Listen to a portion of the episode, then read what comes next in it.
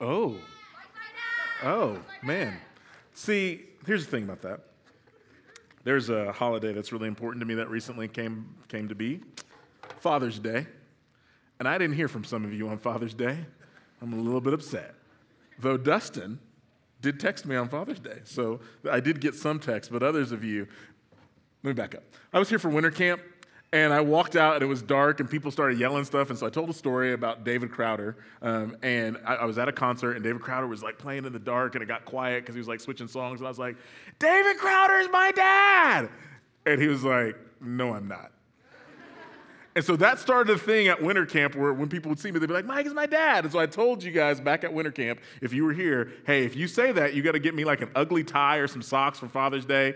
Y'all didn't give me nothing.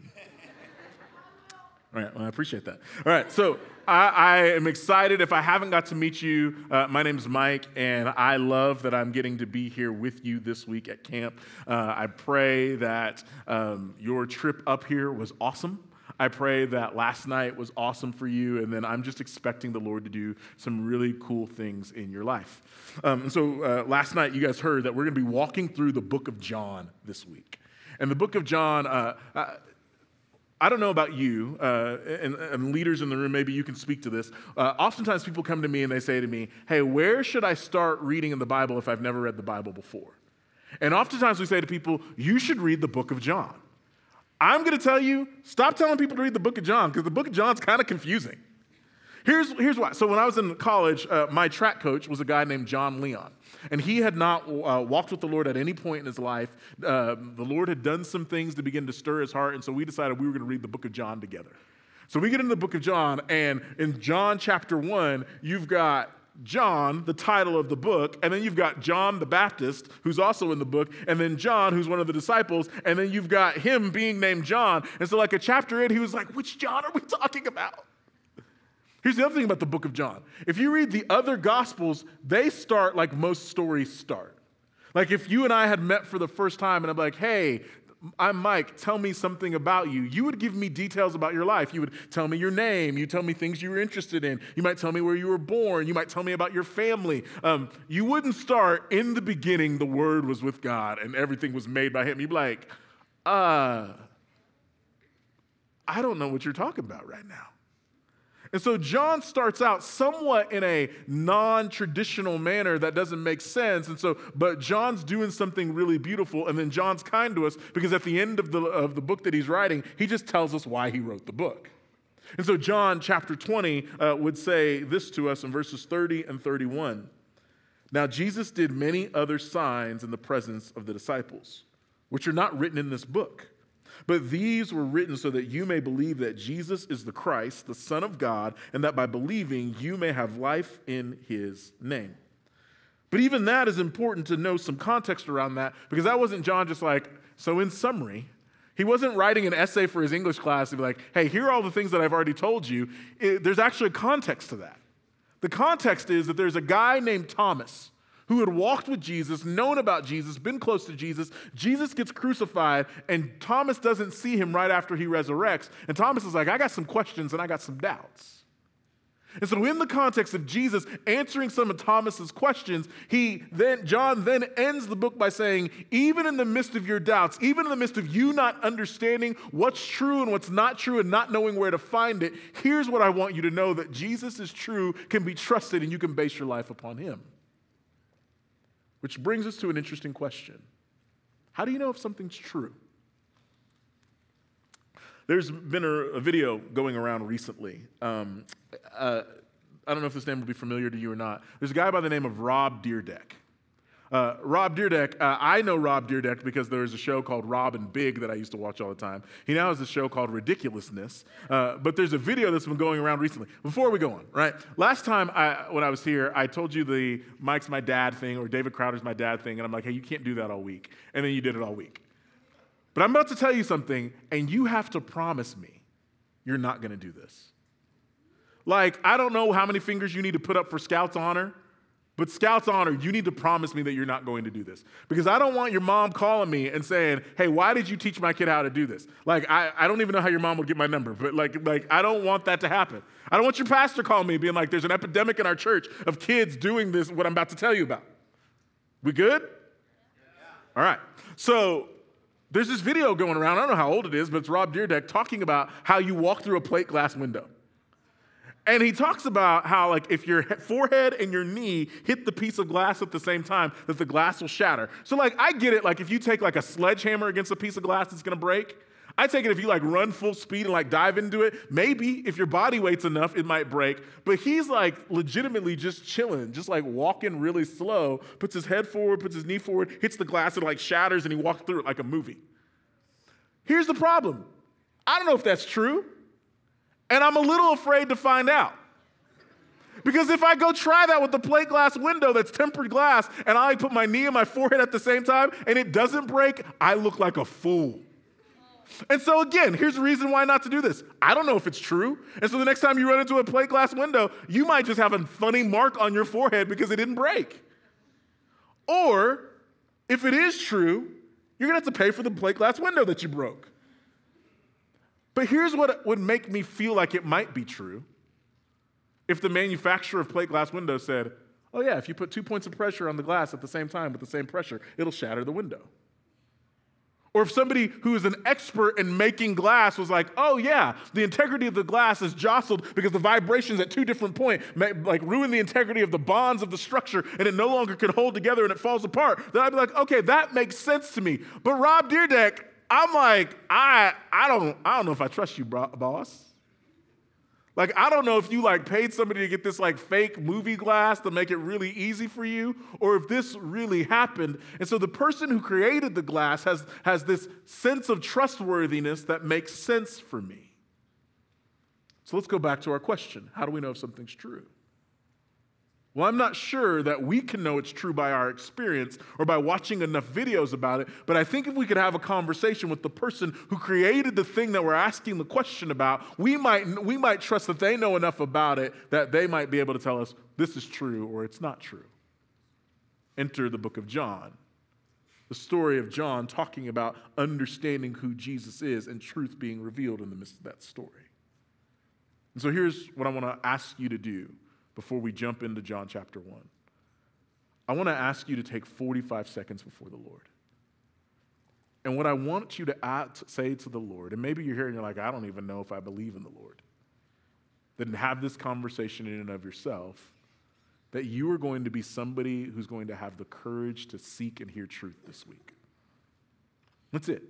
That means laying down your walls of assuming what you already know or believing because you heard somebody say or because you watched a video on TikTok that convinced you. Like, lay all that down and just say, I'm going to come to an honest conversation. I'm going to walk up to this conversation like I don't know anything about this and I'm just going to learn and listen for the first time. I just want to challenge you for 45 seconds to do business with the Lord or, or wrestle within yourself to say, okay, this week, I don't know this dude. He's not my dad. Like, like I don't, you know, I just want to take some time and give you the chance to empty yourself of what you feel like you already know to be true, to be this honest seeker of truth as if it were the first time. And so, for 45 seconds, can we just go before the Lord and do that? And then I'll pray, and then we'll jump into the word.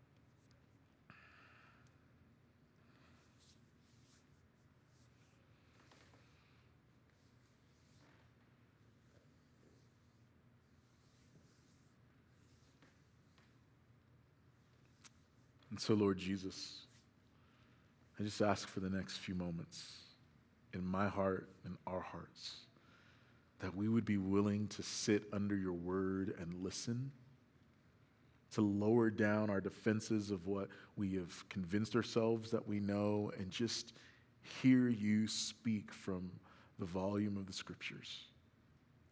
Speak to our hearts, maybe not just about truth, um, but maybe about how we respond to truth, how we feel when, when, when we are um, presented truth, and how we ultimately feel about you. It's in your name I pray. Amen. John chapter 1, if you got a Bible, um, we'll be starting in verse 1. Uh, I want you to see two things. I want you to see one, that um, the presence of God is everywhere, and two, that the presence of God is here. And so, John chapter 1, starting in verse 1, would say this In the beginning was the Word, and the Word was with God, and the Word was God. He was in the beginning with God. All things were made through him, and without him was not anything made that was made. In him was life, and the life was the light of men. The light shines in the darkness, and the darkness has not overcome it. There was a man sent from God whose name was John, not John, the author of the book, but John the Baptist. He came as a witness to bear witness about the light, that all might believe through him. He was not the light, but came to bear witness about the light. The true light, which gives light to everyone, was coming into the world. He was in the world, and the world was made through him, yet the world did not know him. He came to his own, and his own people did not receive him. But to all who did receive him, who believed in his name, he gave the right to become children of God, who were born not of blood, not of the will of flesh, nor of the will of man, but of God. We'll, we'll jump back in here in just a second, but, but I want to walk through a little bit of what's happening here. And so I already mentioned that John is writing this uh, introduction to Jesus in a way that feels really different than if you read Matthew or Luke or, or even Mark. Um, Mark jumps in and is like, hey, we'll skip all the baby stuff. Like, like, Christmas is important, but like you've seen the star enough times, you get the story. Let's jump past that and let's jump straight into the ministry of Jesus. Matthew and Luke start with right before he's born and, and the, the context of what his family was going through. But John throws all that in the win- out of the window and he writes these words in the beginning. Now, here's something that's important if you're going to find truth. When you are trying to find truth, you need to understand the intent of the author and who the author is writing to uh, and not just interpret it through your own lenses. So let me, let me put it this way. Um, you understand what it means to read something and understand the meaning, not because of what you decide, but because of what it, because of what it actually means. So, for instance, if your mom texts you and says, Hey, you should take out the trash, you can't read that text and be like, Through my skills of investigation and interpretation, I believe, mom, that you're saying that you are going to buy me a Tesla. Like, wait a minute, no. None of those words in that sentence have anything to do with that. And so you don't get to make up your own meaning to, to decide what something means.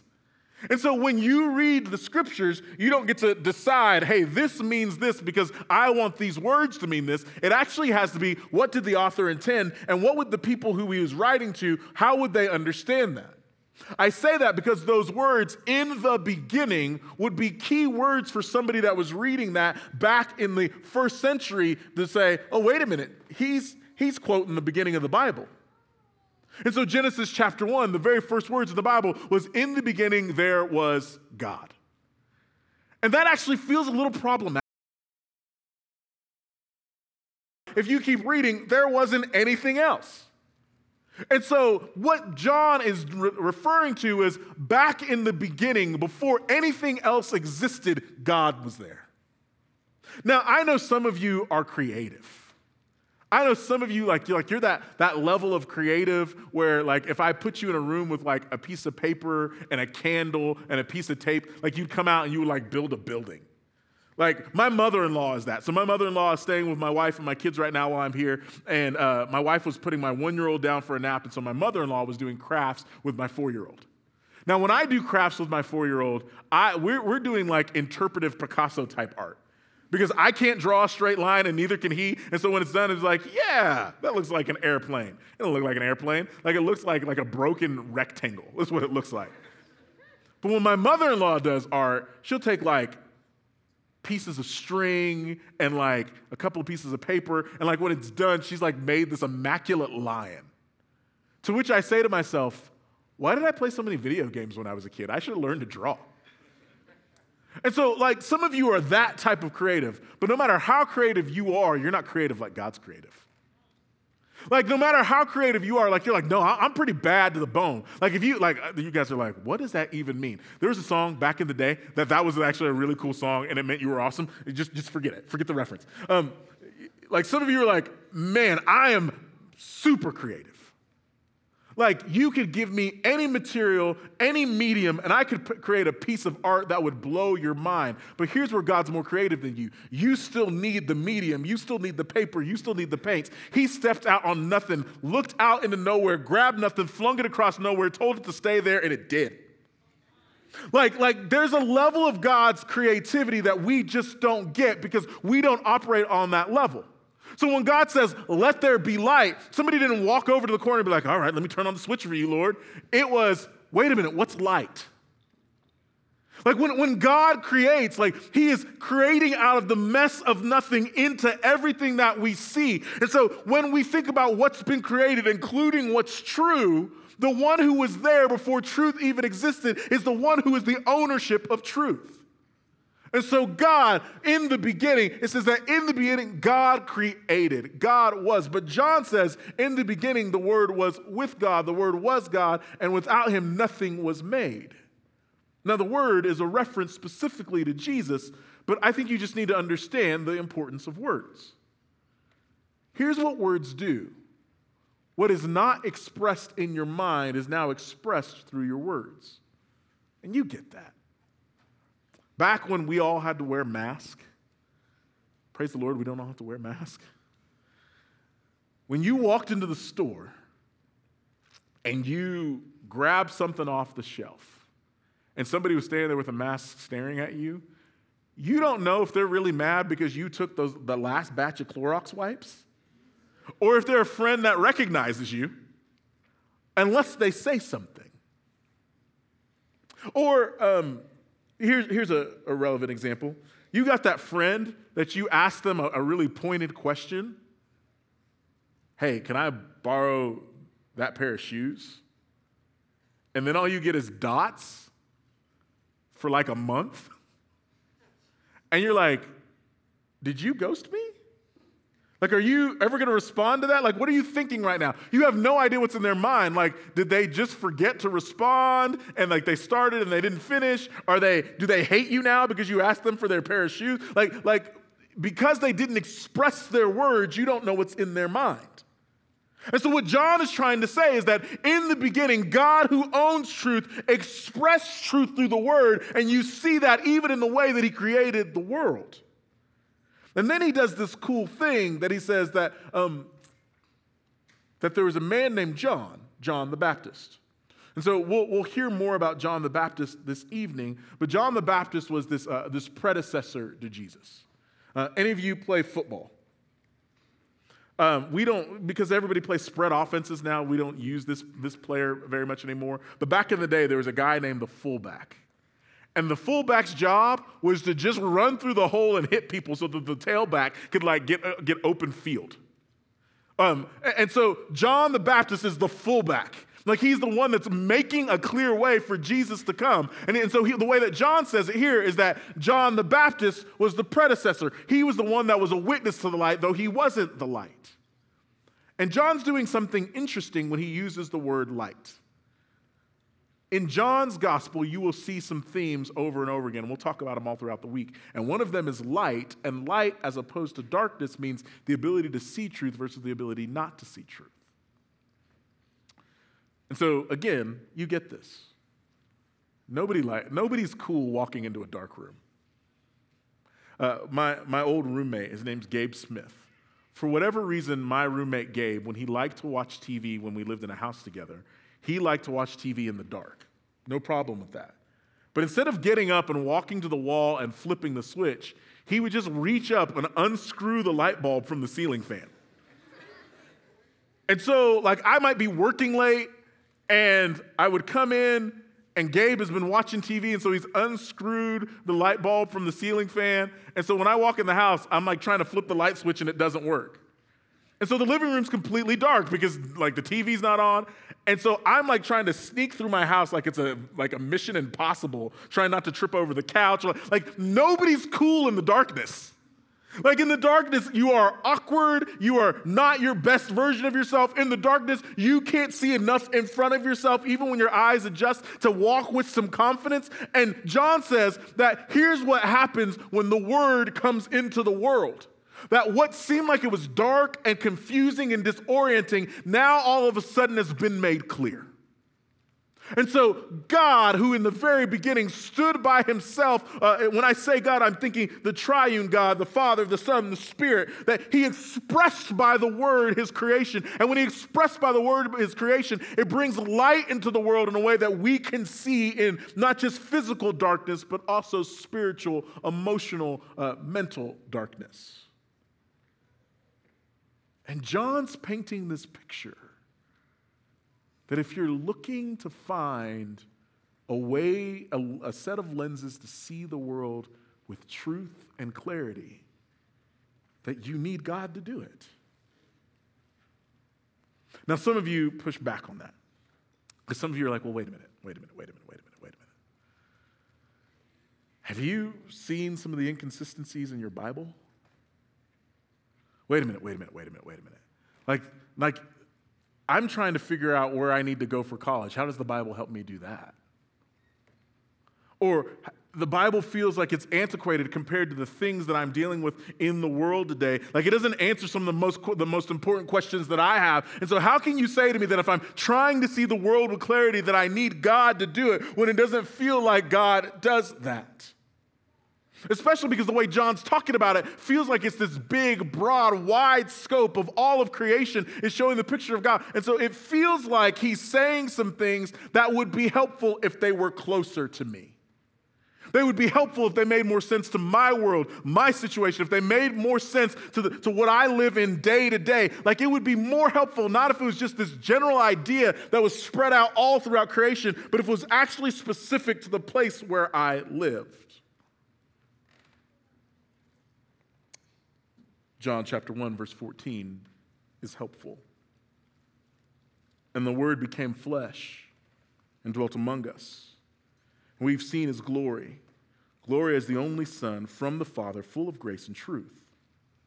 John bore witness about him and cried out, This was he whom I've said, He comes after me, ranks, he who comes after me ranks before me, because he was before me. For from his fullness we have all received grace upon grace. For the law was given through Moses, grace and truth came through Christ, through Jesus Christ. No one has ever seen God, the only God who's at the Father's side. He, Jesus, has made him known. And so, if if telling you that God's presence and the truth of God is everywhere around you, it's the light that helps you see in this dark world. If that feels like it's not helpful, John seems like he understood what you were going to ask next. And so he said, It's not just that the Word was there at the beginning and helped create it. He's like, But the Word became flesh and dwelt among us. I, am going to talk about this more tonight, but um, have you ever met a really famous person? In fact, here's a little bit of crowd participation, but we, we, we can control it. Who is the most famous person you've met in person? I have no idea who is. Tiffany, oh, that is a good. Britney Spears and Tiffany Haddish are good ones.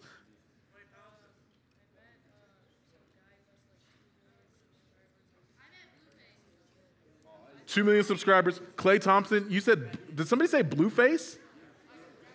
I have no idea who Blueface is. Was his face blue? Okay. So here's the thing. Here's the thing. Here's why I ask you that question. Because it doesn't matter how many facts you know about that person, you don't know them until you meet them.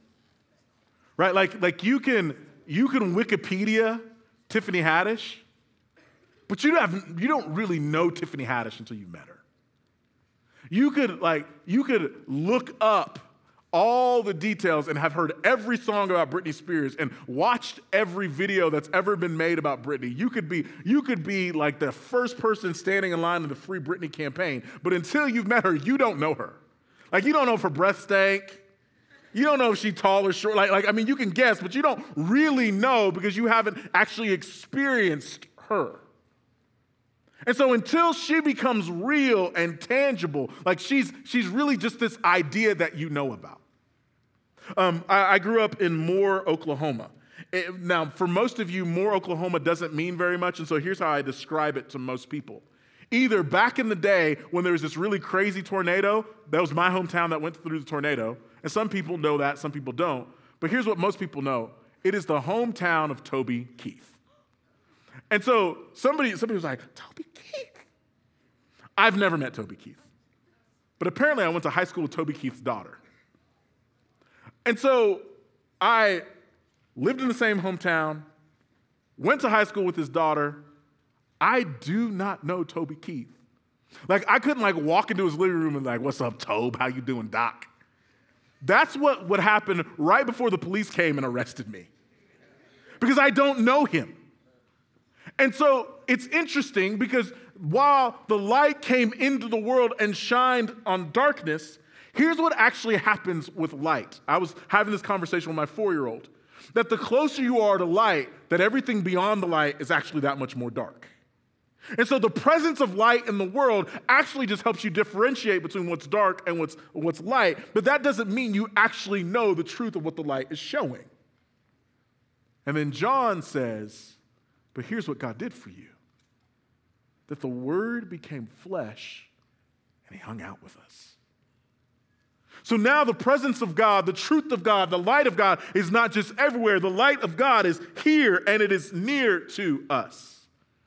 Again, that language was really important because the word of God dwelling among us actually would have meant something a little bit more specific for the original hearers. Um, when God interacted with his people in the Old Testament, the way that he often did it was through a thing called covenant. And covenant is this, uh, this kind of word that uh, the longer definition is it's this mutual relationship of commitment to one another. There's a difference between a covenant and a contract. So you and your cell phone company have a contract. You pay the bill, they give you service. They stop giving you service, you stop paying the bill.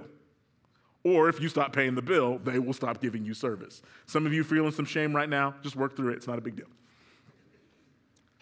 Covenant says, even if you don't do your part, I'll do mine.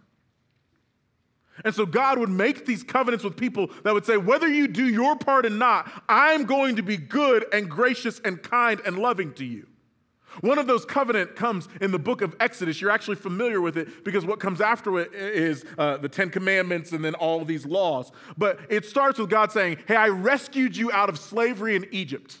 I carried you out like I was an eagle, carrying you upon my wings. And so now here's what I'm going to do I'm going to be your God. You shall be my people. And then what comes after that is the Ten Commandments, the ways that you live faithfully in the covenant. Here's what you're supposed to do. Here's what I'll do. And then what happens next is that when Moses goes up on the mountain to go get those Ten Commandments, the people are like,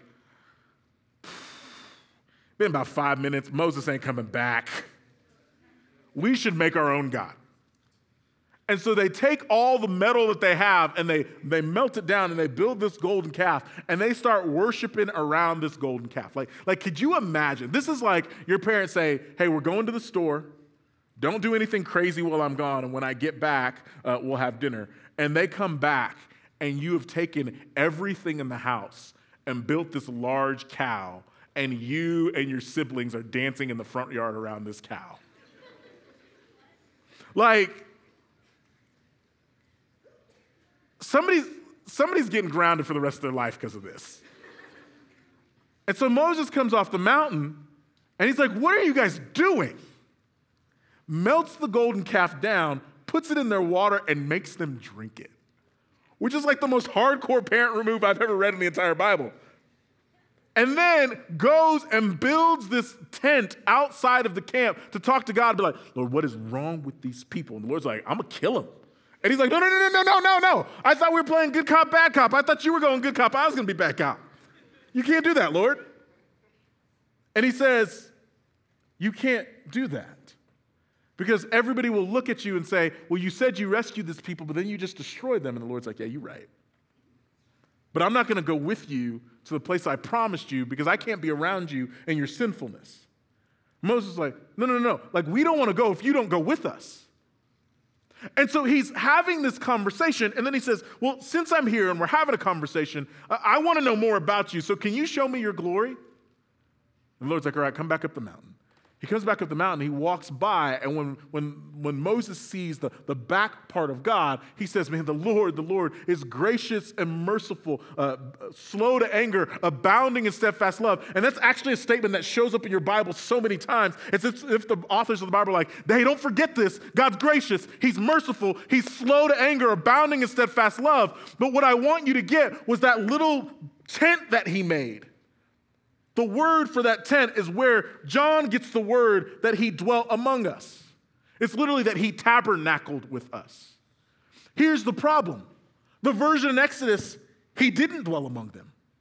It was this camp way over here that was far from the people because the people were so sinful and broken that they had been so deceived by false truth that God's like, I can't be near you. So the camp had to be way over there. But John says, here's what God has done through Jesus for you that instead of being somewhere far away where you can't get to him, that the tabernacle now dwells among you, that he's near you. And then let's take it a step further, and that Jesus is full of both grace and truth. We like truth when it comes to other people. So I don't know why America is this way. But we really love our cop shows. And so, whether it's shows like Cops or whether it's the 37 different versions of CSI, I mean, at some point, they're to have a CSI Moore Oklahoma. It's to be a really short show because there's only like three places you can go and more where you were like, and then the season would be over. But like, there's so many of those. And what we love is we love watching justice because truth and justice are related to, in our minds. And so, man, we love truth when it comes to other people. It makes us think of movies like A Few Good Men. I want the truth. You can't handle the truth. Lost reference. It's a great movie. You should watch it. But the reason I say that is, but when it comes to us, we love grace. And so when it comes to other people's situation, we want truth. We want them to be dealt with in the exact way that the, their crime should be, should be dealt with. This is why cancel culture is, is so uh, ferocious. Because when somebody is publicly p- brought before the world to say, you did things that you shouldn't do, we're like, yes, throw the book at them. That if they're a musician, you should never play their song on the radio again. That if they're in a movie, you should never show their movie unless it's my favorite movie, then I'll deal with it. Like, like, like we have this thing about us because we believe in truth. And truth says that if you do something wrong, that you should be held up for your crimes. But when it comes to us, we want grace. And what I love about what John is saying about Jesus is that the presence of God reveals truth everywhere. But he's also brought himself near to you through Jesus. And Jesus is full of both grace and truth. And so Jesus is not letting you off the hook for the things that you did. But because of the grace of Jesus, there's mercy, there's, there's been a payment made for the things that you've done. That Jesus is full of both grace and truth. And then I love that he says, No one has ever seen God, but Jesus has made him known. Can we take a deep dive for like three minutes? You stay with me if I take you deep? In preaching, there's a term called exegesis. And some of you are like, what are you doing to my Jesus? Exegesis just means to bring the meaning out. The opposite is eisegesis, where you put the meaning on something. We just talked about this. You don't do that. You, like you, you read something for what it means and you understand it from its meaning. You don't create its meaning when you read it. And so the idea of exegesis is that you're taking an idea and you're narrating the idea where it can be more understood. Uh, it's the same thing that, like, when you watch a kid's movie and there's a, vo- a disembodied voice in the movie, which is actually kind of creepy, that explains everything that's going on to you.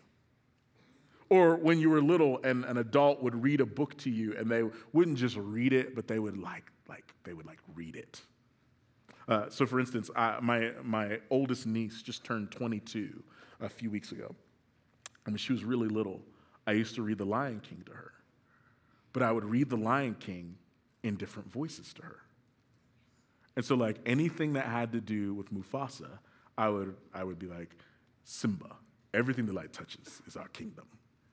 Which, for like a two year old, she was like, Are you Mufasa? I just let it ride, just let her think that maybe I was.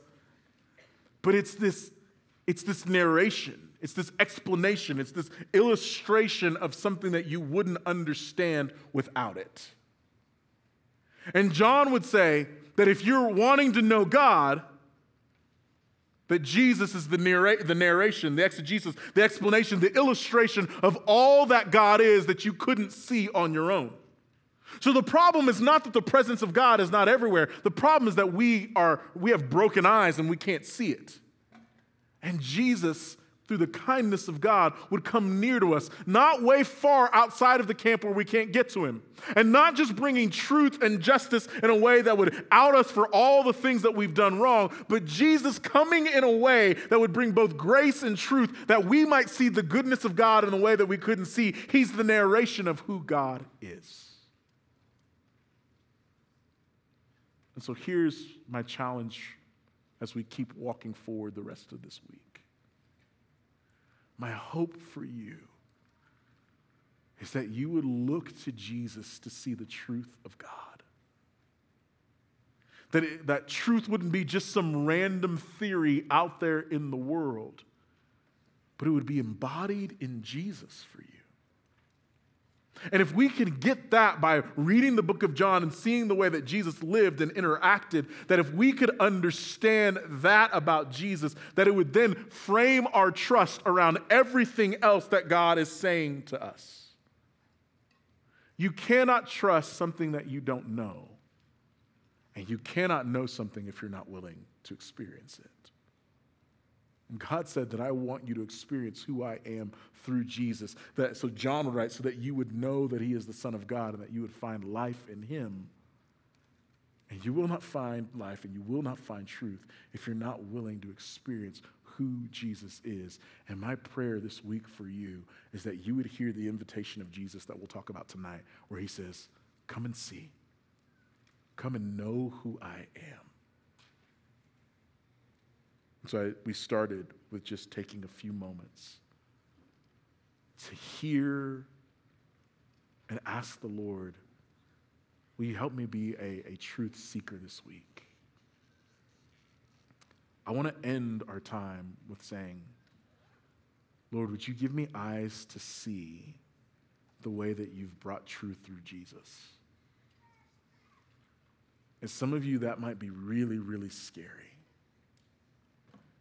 Um, when I was, I used to live in Dallas. When I was in Dallas, uh, I, I worked with college students primarily, so 18 to 35 years old. And I remember having a conversation with a young lady who was like around the church, but she's like, I don't want to be a follower of Jesus. Which I'm like, man, this is a really lame hobby to come hang out at a church if you don't want to follow Jesus.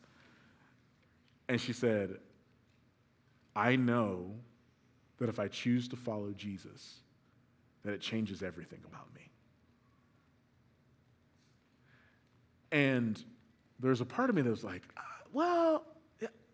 and then I paused, I was like, no, you're right. Like, you can't lead a double life. Like, if Jesus is true and what he says is truth, I can't be like, oh, yeah, all this is true, but I'm still going to do this over here. That's really confusing. Can't be, I honor you and love you more than everybody else, except for when your back's turned, because then I'm going to do whatever I want because I honor me and love me more than anything else. And so, when I say to you to pray that the Lord would give you the opportunity to see and trust Jesus for who he is this week, I'm asking you to step into something that means it might change everything. And I actually think that's the best thing I could ever possibly offer you. That the presence of God, that the truth of God is everywhere. And Jesus gives you the lenses to see it. And if you honestly want to find truth this week, it's going to be found through Him. So I want to pray over you. And again, I'm not going to make you raise your hand or, or, do anything. You don't even have to respond. I just want you to, to wrestle in your own soul for the next few moments. Jesus, what would it mean for me to be able to see you and trust that you are true? Let's pray. So, God, I thank you. I thank you that in the very beginning, you created all things, that nothing was made without you. And so, therefore, truth can't exist without you. That you are the one who owns what's true. Like the silly example of, of the glass manufacturer being able to tell you whether what Rob Dyrdek is saying is true or not, that you, Lord, are the only one that can really tell us the truth of how the world is meant to operate. But Lord, you didn't leave that to a mystery that we could never find out. But you brought Jesus near to dwell among us, that we would know the truth and trust the truth. And so now that the ball is in our court, will we be courageous enough to trust, to, to ask you by your Spirit to give us eyes to see Jesus for the truth that he is and to trust him? For some in this room, they've already done that. And Lord, would you just help them to see the truth more vividly? Would you take it from standard definition all the way to 4K in their eyes? For others, they've not trusted you yet. And they, would you, because Jesus, you have made God known. You are the narration, the illustration, the explanation, the exegesis of who God is, Jesus. Would you make him known this week in such a way that there'd be no truth that's hidden from them, that they would not be able to deny the truth of who you are? Would you give them the courage to lean in this week to hear you in that way? It's in your matchless name I pray. Amen.